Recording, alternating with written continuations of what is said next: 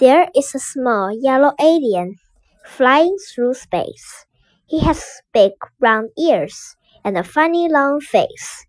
He's from a blue planet with a little gray moon, where it's sunny at midnight and dark at noon. There's a short fat alien living far away on a wet white planet where it's cold every day.